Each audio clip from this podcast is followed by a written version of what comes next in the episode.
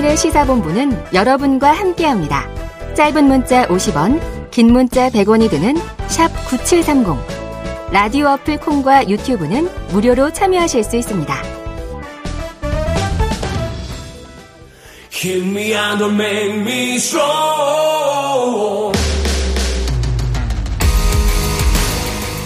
네, 매주 월요일 깊이 있는 시사 분석과 또 재미를 동시에 잡는 그런 아주 유익하고 흥미진진한 코너입니다. 함께 해주실 두 분, 박원석 전 의원, 김준일 뉴스톱 대표 나오셨습니다. 어서 오세요. 안녕하세요. 그래서 일석이조. 자, KBS 일라디오 최영일의 시사본부가 자랑하는 월요일에 포문을 여는 그런 코너인데요. 주말 사이에 뭐 정치권 이슈들이 쏟아집니다. 검찰 수사 속도를 내면서 뜨거워지고 있는데 자, 먼저 지금 유동규 전 성남도시개발공사 기획본부장이 석방이 되면서 내놓는 이야기들이 연일 대서특필이에요. 한 대목을 듣고 오겠습니다. 대유 협박 뭐 이런 거 당할 사람 아닙니다.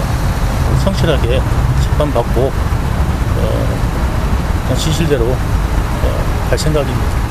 예, 잘못한 사람 있으면 잘못 받, 이제 대가를 치르면 되고 잘못 없으면 이제 그에 따라서 해야 되고 이거는 내가 누구 편을 드는 게 아닙니다.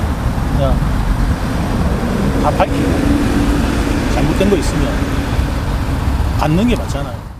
제가 좀 밀어내가지고 않을까도 생각했는데 그거는 오히려 더 다른 속임을 만드는 것 같습니다. 양파가 아무리 껍질이 많아도 까다 보면은 속이 나오지 않겠습니까? 네. 자, 회유 아니다. 지금 들으신 대목은 이제 MBN이 거리 인터뷰를 해서 소음이 좀 있습니다. 앞으로는 이제 법원 앞에서만 이제 질문에 답하겠다 이런 얘기도 했다고 하는데요.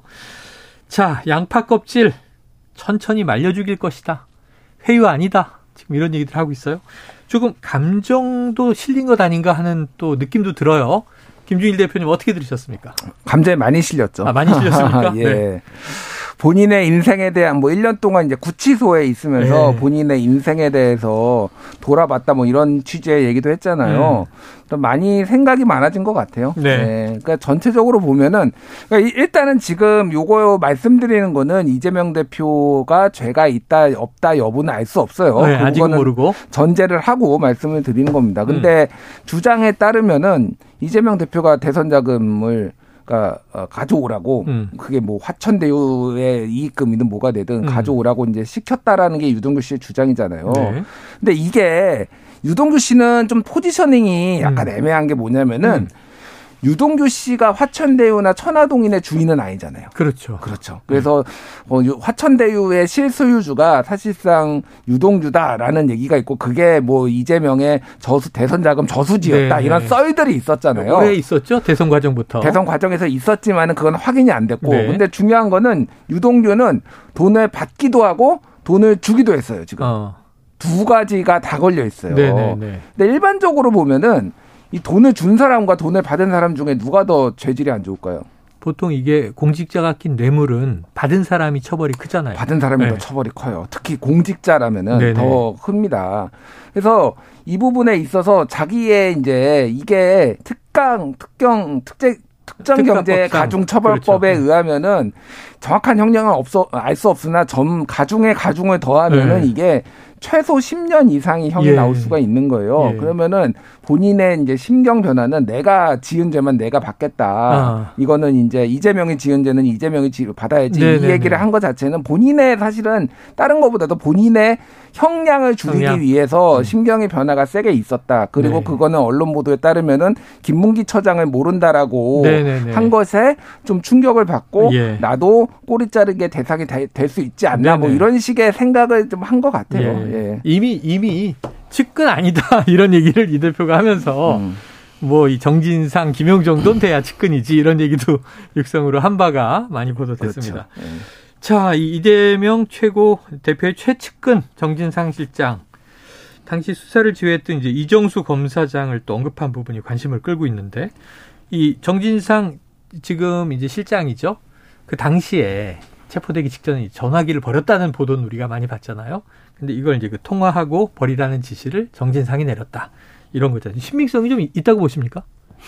글쎄요, 뭐 통화를 했던 건 사실이잖아요. 네네, 통화 기록은 통해서 나온 거기 때문에 다만 이제 통화 내용 내용이 네네. 어떤 얘기를 서로 주고받은지는 알 수가 없고. 네.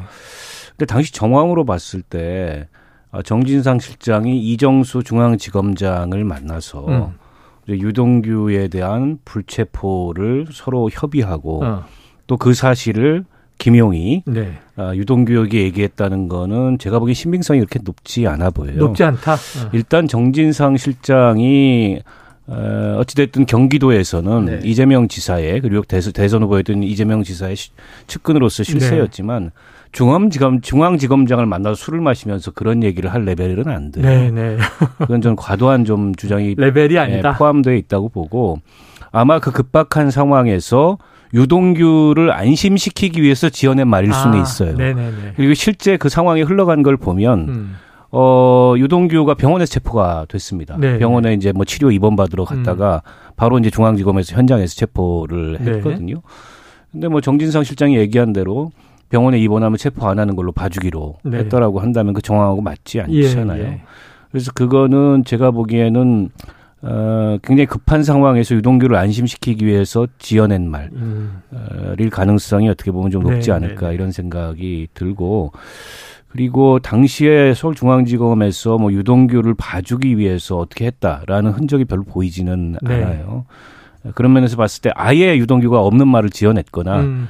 혹은 뭐 김용환한테 들은 말이라고 할지라도 사실이기보다는 유동규를 안심시키기 위해서 했던 말일 가능성이 높지 않을까 네. 싶고 근데 유동규 씨가 주말 사이 여러 얘기를 쏟아냈는데 가만히 음. 보고 보시면은 네네. 레토릭은 굉장히 다양한데 네. 그리고 감정적인데 의미 있는 사실을 얘기한 건 없어요. 아. 그래서 예.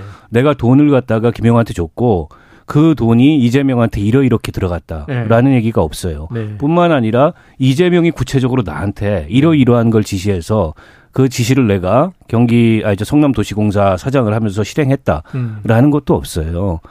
때문에 유동규 씨가 이제 1심 재판 만료가 가까워오고 이대로 가면 특가법으로 인해서 본인이 뭐 배임 횡령 크게 이제 형량을 받을 가능성이 네, 있어서 네. 심경의 변화를 일으키는 건데 근데 앞뒤가 잘 안 맞는 대목은 이런 겁니다. 음. 본인이 처음엔 다 안고 갈라 그랬다. 아, 예. 그 얘기가 아, 나왔죠. 그런데 그 어, 뭔가 좀 무책임한 모습을 보이니까 네네. 이제는 뭐 나만 당할 수 없어서 폭로를 음. 한다. 그럼 어떤 책임 있는 모습을 기대했던 건가요? 네. 그 윗선이 책임져 주기를 기대했던 건가요? 아. 근데 본인이 안고 가겠다고 얘기하는 순간 윗선이 책임, 책임져 주기를 기대하지 않았다는 거잖아요. 네네. 그래서 저는 그 말도 저는 앞뒤가 좀 안 맞는다는 생각이 아. 들고 일단 유동규로서는 한번 구속 마연기가 연장이 돼서 1년간 감옥에 있었고 또 구속만기 연장이 될 수도 있는 상황이었는데 부패방지법으로 음. 네. 그 위례 3억 원을 검찰이 기소하면서 근데 신변에 대해서는 의견을 안 냈어요 검찰이 음. 사건 병합을 하느냐 마느냐 요것만 냈는데 병합 신청은 뭐 그렇게 중요한 문제가 아니고 이 사람 신변을 어떻게 할 거냐 네네네. 네, 네. 계속 이제 구속 그렇죠. 상태로 잡아둘 거냐. 거냐. 이거에 대해서 영장 신청을 안 했습니다 네네. 영장 신청 안 했기 때문에 법원은 발부를 네, 발부를 안 하고 구속 만기를 석방한 거죠 저는 그걸 가지고 뭐 회유라고 표현을 하는데 음. 일종의 검찰의 기술일 수도 있어요 음. 유동규의 입을 열기 위한 음. 유동규가 거기서 신병 변화를 일으켰을 수도 있는데 네네. 문제는 앞으로 얼마나 유의미한 진술이 나오냐 지금까지는 네네. 레토릭은 있는데 예. 그리고 일종의 이제 정치적인 레토릭은 있는데 예. 실제 그 수사상의 의미 있는 얘기는 예. 없다 이렇게 보입니다. 야 이래서 이 두 분을 모시는 겁니다 이 자리에. 음. 저 같은 팔랑기는요 그냥 속보만 보면 우와 우와 이렇게 뭐 이제 유동규 전 본부장 발 기사를 보면서 놀랐는데 아주 냉철한 분석을 해주시는데 어쨌든 이게 다 예, 예, 추론, 추리, 추정이다. 음. 왜냐하면 당사자 외엔 지금 팩트를 모르니까 궁금한 음. 거잖아요. 말씀하세요. 그러니까 우리 박원석 의원님의 말씀에 더해서 제가 김용과 그 정진상, 음. 유동규가 어떻게 시작을 했고 이들이 어떤 차이가 있나를 살짝 말씀을 드릴게요. 어, 네네. 일단은 김용하고 유동규는 시작이 거의 비슷합니다. 예. 한 2008년 정도 될 거예요. 음. 유동규 같은 경우에는 분당에 재건축 조합장으로 예, 이재명을 네. 만났고요. 음. 당시 이재명 변호사를 음. 그리고 김용. 은 리모델링 조합장으로 만났어요. 아, 그래요. 예, 그러니까 이 주민 입장이었군요. 예, 음. 당시에 그러니까 이재명이 이제 이재명 시장이 2010년에 당선이 됐지만은 2006년에 시장에서도 떨어졌고요. 2008년에 음. 국회의원도 나온 그 지역에 있다는 민주당 네, 쪽에 네, 네. 유력한 정치인이었잖아요. 네. 그러니까 현안들을 해결하기 위해서 했고 이제 캠프에 들어간 거예요. 2010년 캠프에 들어가 가지고 이들이 다 같이 측근이었어요. 음. 유동규도 정진 정진상은 아예 이제 변호사 시절에 사무장을 했던 같이 있었던 그런 양반이고 최측근은 정진상이라고 네네네. 보시면 될 것 같아요. 오래된. 자 그런데 김용하고 유동규는 운명이 갈립니다. 음. 자 김용 같은 경우에는 그 리모델링 조합장으로 시작을 했지만은 2010년에 성남 시의원에 당선이 되고요. 어. 2014년에 성남 시의원에 재선이 돼요. 네. 그러면서 소위 말하는 정치인의 길로 들어섭니다. 예, 예. 그래서 그 시 시의회에서 새누리당 의원들을 상대하면서 어. 이재명의 시정을 돕는 이런 역할들을 네, 하다가 네. 경기도지사로 당선이 이재명 당선이 되니까 거기에서 대변인으로 가는 어. 이런 정치인의 테크트리를 네, 밟아요. 네. 자 여기는 유동규는 조합장이었잖아요. 성남 시설관리공단의 본부장을 하고요. 공무원이 되죠. 예, 그런 다음에 그게 도시개발공사로 이름이 바뀌고 네네. 거기에서 모든 성남시의 모든 재개발을 다 담당을 해요. 음. 그래서 2010년에도 대장동이 한번 추진이 됐는데 그게 음. 무산이 됐어요. 네. 그때도 나무하고 들어왔다가 무산이 어. 됐고 뒤에 다시 이제 된 거잖아요. 네. 그래서 처음 대장동, 위례 신도시 이런 것들을 하면서 추정키로는 여기에서 많은 돈들을 관리를 하고 예. 본인이 소위 말해 해서 돈 욕심을 좀 낸 것 같아요. 네. 그래서 이재명의 많은 측근들이 있었어요 옛날에. 음. 근데 옛날에 뭐 이를테면 선거 캠프에 선대본부장 맡았던 김모 씨 같은 경우에는 음. 뭐 우수 저류조 공사 관련해서 돈을 수수해 가지고 어, 실형을 받았어요. 네네. 뭐 그런 사람도 있고 예전에 회계 책임자 같은 경우에는 인조 잔디구장 발주공사로 해서 어, 개입을 했다가 여기에서 아. 구속이 되고 막 이런 사안들이 비위로. 있었거든요. 네. 그러니까 돈을 밝히는 사람들은 구속되거나 아니면 유동규처럼 측근에서 멀어지는 거예요. 네네. 근데 유, 그러니까 김, 김용 같은 경우에는 네. 정치인이잖아요. 네. 그러니까 여기는 정치 공동체가 된 거고 음. 쉽게 얘기를 하면은 유동규는 이익 공동체가 된 아. 거예요. 그래서 이게 무슨 얘기냐면은 이익이 되지 않거나 본인에게 해가 될 경우에는 네. 언제든지 돌아설 수 있는 없이. 사람이 됐는데 네. 김용은 정치 공동체예요. 이게 네. 무슨 얘기냐면은 정치인 이재명의 상황에 따라서 본인의 운명이 완전히 달렸어요. 음. 그래서 이게 무슨 의미냐면 쉽게 얘기를 하면은 만에 하나 이재명이 연루가 됐다고 하더라도 네. 김용은 입을 열지 않을 가능성이 매우 네. 높습니다. 사실이라 하더라도 하더라도 네. 입을 열지 않을 가능성이 매우 높은 게 예. 어, 이재명이 만약에 아웃이 되면은 이 김용도 똑같이 아웃이 되는 사람, 상황이기 때문에 오히려 예전에 노무현 안희정의 관계처럼 어. 본인이 다 안고 네네네. 갈 가능성을 배제할 수가 없어요. 어, 야, 네. 이게 정치적인 막 이렇게 배경 그림이 그려지네요. 두 분 얘기를 들으니까 아주 이해가 깊이 있게 잘 됩니다. 자, 이 검찰이 그리고 있는 돈의 흐름을 한번 이야기해 보겠습니다. 자, 남욱, 남욱의 측근 이모 씨, 이 메모를 했다는 인물이죠. 그리고 정민용 변호사, 변호사라고는 하지만 성남도시개발공사 내 팀장이에요. 그리고 이동규 전 본부장, 그리고 김용 부원장. 이게 이동규 전 본부장까지는 확인이 됐는데 김용 부원장은 지금 이제 부인하고 있는 상황이고. 근데 영장이 발부돼서 많은 법조인들이 그러면 어느 정도 뭐 증거인멸의 우려 이런 것 때문에 구속시킨 건데 범죄는 일단 소명이 돼야 구속을 하는 거 아니냐. 어느 정도 소명된 거 아니냐. 박 의원님 어떻게 보세요? 통상 이제 구속영장이 발부가 된건 네. 범죄 혐의가 어느 정도 소명됐기 때문에 네, 발부가 네. 된 거라고 이해를 하죠. 네. 근데 이번에 이제 구속영장에 적시는 안 됐어요. 그 내용이. 음. 구속영장에 적시된 건 이제 증거인멸의 우려가 적시가. 네, 네. 됐고 그래서 지금도 이제 압수수색 대치 상황이긴 한데 네. 어, 지난주에 이제 압수수색 들어올라 그랬을 때 민주당에서 막았잖아요. 네. 그게 오히려 김영 입장에서는 독이 된 거 아니냐. 아. 이제 이런 관전평도 있어요. 그게 이제 증거인멸을 네. 대놓고 한 거니까. 네, 네. 어, 어, 뭐 이제 어느 정도 범죄 혐의가 소명이 됐는지는 조금 더 수사가 진전되고 음.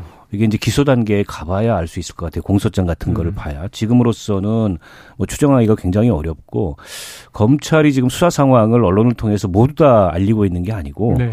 우리가 언론을 통해서 알고 있는 음, 것보다 훨씬 더 검찰의 수사가 진전됐을 가능성이 있거든요. 음. 함부로 예단하기가 어려운데 근데 이제 좀 헷갈리는 점은 이거예요. 어, 과거에 이제 화천대유 이 뭐 천화동인 최초의 이 대장동 수사가 진행될 때 음. 그 유동규가 받았던 혐의가 8억 원 수수였습니다. 네네, 배임과 함께 뇌물 수수였어요. 그렇죠. 근데 그 8억 원과 지금의 이제 8억 4천7백만 원이라는 게 동일한 거냐, 어. 다른 거냐. 네. 어쩌면 그 돈이 그 돈일 수도 있거든요. 네네네. 당시까지만 해도 검찰은 그냥 유동규가 그 업자들한테 받고 배임을 저지른 걸로 봤다가 음. 지금 수사팀을 한번 갈아엎고 재수사를 하면서 이거를 이제 그 김용을 통해서 음. 이재명한테까지 전달된 그런 음. 장치 정치 자금으로 보고 수사를 하고 있는 거 아니냐. 네네. 근데 앞서 이제 얘기도 했었지만은 유동규 씨는 공직자기 때문에 네. 그 돈을 받게 되면은 그 돈의 성격은 뇌물입니다. 네, 그렇죠. 뇌물 수수죄는 형량이 굉장히 높아요. 네. 근데 정치자금 전달자는 그에 비해서는 형량이 낮습니다. 음.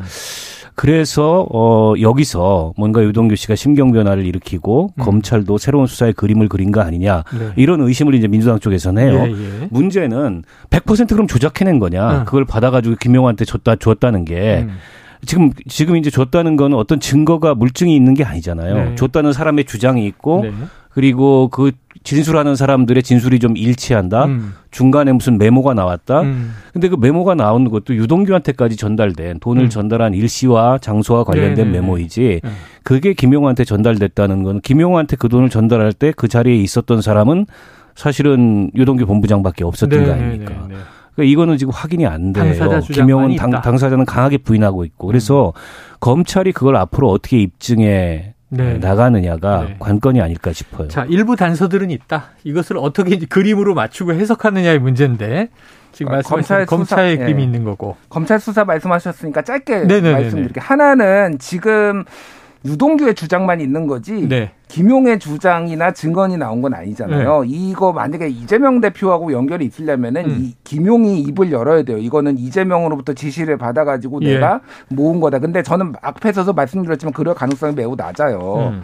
그랬을 때 이것만 가지고 이제 이재명 대표를 기소를 할 수가 있느냐라는 거는 조금 다른 차원의 문제고요. 네. 또 하나 중요한 거는 지금 검찰이 돈 흐름을 보고 있습니다. 어. 무슨 얘기냐면은 현금으로 받았잖아요. 네네. 현금으로 받는데 은행에서 돈을 바꿔가지고 지금 이거 현금으로 나무기 예. 가져온 거잖아요. 이 정도 뭉칫돈이면요 5만 원권에 대해서 1년 번호를 은행권이 남겨놔요. 어. 네네네. 그래서 이게 누군가 전달이 되잖아요. 그래서 음. 다시 다시 금융권에 들어갈 거 아니에요. 음. 물론 낱장으로 이런 거를 다 추적 못 하는데 이게 뭉텅이로 어디론가 예, 예, 예. 입금이 되거나 예치가 됐다라고 하면은 그걸 아. 역추적하는 거예요. 어허. 그럼 이 사람이 이 돈이 어디서 났냐? 여기서 여기서 여기서 해가지고 최소한 8억의 일부라도 여기에서 캠프에서 나왔 있다라는 게 역추적을 해서 발견이 어. 되면은 완전 판이 뒤집히는 거죠, 그러면. 아, 그러네요. 야, 범죄 출입을 보면 돈에는 꼬리표가 없다 이런 얘기를 아니, 하는데 1년 번호가 있네요. 그거는 1년 번호가 쭉 날아난 네. 돈을 어쨌든 이 천화동인에서 네. 인출해 가지고 네. 그거를 그대로 전달하고 예, 그대로 전달했을 경우에 가능한 거죠. 네. 근데 이제 그렇지 않게 했을 가능성도 상당히 있어요. 왜냐하면 섞어서. 8억이라는 돈을 한꺼번에 네. 아무리 이게 이제 법인에서 그 돈이 많다 그래도 이걸 음. 현금화하는 게 쉽지가 않아요. 네네네. 네, 네. 나누어서 받았다 그랬고 그렇죠. 네, 네 차례인가에 네 차례인가 그걸 현금화할 때도 어 한꺼번에 그렇게 현금화하기보다는 여러 수단을 통해서 어, 시간을 두고 현금화했을 가능성이 있거든요. 네. 그러면 이제 일년 번호 추적 같은 건 안 되는 거예요. 물론 추적의 가능성도 그런 식으로 가능하겠지만은 제가 보기에는 글쎄요 그렇게 했을까요? 그거 네. 뭐 만약 그렇게 했다면은 그건 너무 허술한 거죠. 그래서 이게 수사가 쉽지가 않은 거예요. 야. 입증이 쉽지가 않고. 네. 그래서 검찰이 과연 어디까지 증거를 가지고 있고 음. 어디까지 수사가 진척이 됐는지 아직까지 우리가 뭐 언론 보도상으로 아. 확인된 것만으로는 단정하기가 어렵고 수사를 지켜봐야 될 것 같습니다. 네. 야, 두 분 지금 박원석 탐정과 김준일 탐정의 추리를 한번 정리해 봤습니다. 이거 앞으로 정기 과정 봐야 되는데요. 이게 지금 정치권에 큰 파장을 일으키고 있는 거죠. 지금 당사에 대한 이제 압수수색 제시도 오늘 상황도 그렇고 국정감사 잠정 연기도 그렇고 내일 대통령 시정 연설에 미칠 영향도 그렇고 그리고 지난 주말에는 또 뭐 보수 진보 양대 대규모 집회가 있었습니다. 김준일 대표님. 예. 특검 해야 됩니까? 아, 근데 특검을 하기 지금 다 하자는 거잖아요. 네. 근데 그냥 상식적으로 보면은 검찰에서 이 정도까지 수사가 진행됐는데 이거를 네. 원점으로 하고 다시 특검을 시작한다? 네. 라고 하는 게 음. 조금 일반 국민들 입장에서는 네네. 편이 없는 어느 정당 지지가 없는 사람들 입장에서는 좀 음. 납득이 안 될 거예요. 음. 그러면은 민주당이 정말로 특검하고 싶으면 요건 빼고 나머지를 특검을 하자. 네네. 그러니까 이재명과 관련된 예, 거 예, 빼고 예, 예, 나머지 의혹들도 있죠. 50억 클럽 등등등 네네네네네. 해가지고 요 부분만 특검을 하자라고 하면은 국민의힘의 안 받기가 되게 곤란하죠. 아. 근데 지금 이재명 것까지 같이 하자라고 해버리면은 이거는 뭐야 뭐 지금 감추려는 거야? 네네. 그래서 오늘 한동훈 장관이 예. 뭐 어, 수사기관을 쇼핑하듯이 네, 선택하는 나라는 없다. 아. 민주주의 나라 없다. 이렇게 얘기를 하는 게 네. 한동훈 장관의 얘기가 어, 근래에 들어서 처음으로 설득력이 있었습니다. 제가, 제가 듣기에는. 네. 그 정무적으로 보면 어쨌든 특검 이게 현실성이 있느냐 없느냐 이 문제를 떠나서 현실성은 일단 없다고 보고요. 음. 국민의힘이 안 받기 때문에 이재명 대표가 지난주에 기자회견 열어서 특검 하자고 한 것이 과연 여론에 어떻게 미쳐졌을까. 음. 저는 뭘 감추려고 하는 거 아니야? 이렇게 음. 비춰졌을 네, 가능성이 네네, 높다고 네네. 봐요. 왜냐하면 이게 대선 때 한참 나왔던 얘기인데 음. 그 뒤로 대선 끝나고 나서 일관되게 이걸 주장해 왔다면 모르되 네네. 주장하는 듯 하다가 말았고 넘어갔다가. 이게 이제 정황이 불리하니까 불리하니까 다시 특검 카드를 들고 나오는 거 아니냐 이렇게 비춰졌을 가능성이 높고 아. 오늘은 또 거기다 뭐라고 얘기를 예. 했냐면 예. 김건희 특검하고 관계없다. 그리고 그 저축은행. 부산저축은행 음. 대출 문제 이거 이제 여당 입장에서 보기에 찝찝하면 음, 빼자. 그거 빼고 해도 좋다. 이거 시간 끌려는 거 아니야? 어. 특검하면 이제 처음부터 검찰 수사는 스톱이고 예, 예. 특검 구성하고 또 실제 특검에서 인력 파견받고 수사 시작하고 몇 달 가거든요. 그냥 음. 뭐 그런 걸 의도하는 거 아니야? 이렇게까지 비친단 말이에요. 네. 그래서 저는 오히려 어 국민들 그 눈높이에서 보기에 음. 저 특검 주장이라는 게 뭐 캥기는 게 있어서 음. 그거를 갖다가 물타기 하고 시간 끌기 하려고 특검 하려는 거 아니냐 이게 되지도 않을 텐데 정치적으로 좋은 수가 아니다. 네, 좋은 수가 아니었어요. 네. 그래서 저는 어, 지금 뭐, 그, fast, fast track으로라도 이거 특검을 네네. 통과시키겠다 이게 민주당의 입장인데 그것도 여의치 않아요. 음. 법사위원장이 국민의힘이기 그렇죠. 때문에 네. 법사위원장이 가로막으면 어떤 경우에도 네. 저거를 법사위를 통과할 수가 없는 상황입니다. 네. 아, 오늘의 메인 이벤트는 이건데, 어우, 두 분 얘기 들어보니까 시간이 훅 갔어요. 그래도 이거 꼭 여쭤봐야 됩니다. 김 대표님. 예. 지금 레고랜드 채권 시장 쇼크. 음. 이게 지금 경제적인 파장인데, 예. 이 정치가 또 붙어버렸어요. 음. 지금 디폴트 사태가 배경이 됐다. 이게 네. 어떤 내용입니까? 어떻게 좀 정리해야 될까요? 쉽게 얘기를 하면은 네. 전에 있었던 최문순 강원도지사가 2011년부터 음. 영국의 멀린 엔터테인먼트 그룹하고 같이 네. 레고랜드를 춘천에 짓는 거를 추진을 해요. 네. 근데 이게 여러 번 무산이 되고 네. 안 되고 또 땅 파다 보니까 청동기 유물 나오고 또 안 네. 되고 막 이렇게 하다가 네. 우여곡절 끝에 열었어요. 음. 열어가지고 막 사람 박 터지네, 막 줄이 뭐 오래 열었죠. 예, 그러니까요. 저희 윤희령 PD도 아이들이 갔다 왔어요. 그러니까요. 그런데 생각보다 이게 장사가 잘 안 됐더라. 그래가지고 그거를 지었던 건설사가 음. 뭐 건설 뭐 이 다른 뭐 법인을 만들었지만 어쨌든 건설사라고 하면은 음. 2천억 원을 빚을 졌는데 네. 이거를 돈을 땡길 수 있었는 자본을 네. 끌어들일 수 있었던 이유가 강원도가 어, 지급 보증. 을 하는 거다. 그래서 건데 기업보험이 팔린 예. 거죠. 음. 그래서 근데 최문순 지사 시절이 끝나고 음. 김진태 강원지사가 왔는데 보니까 음. 2천억이 빚이야. 음. 그래서 우리 못 줘라고 하는 순간 네. 대한민국 채권 시장이 붕괴했습니다.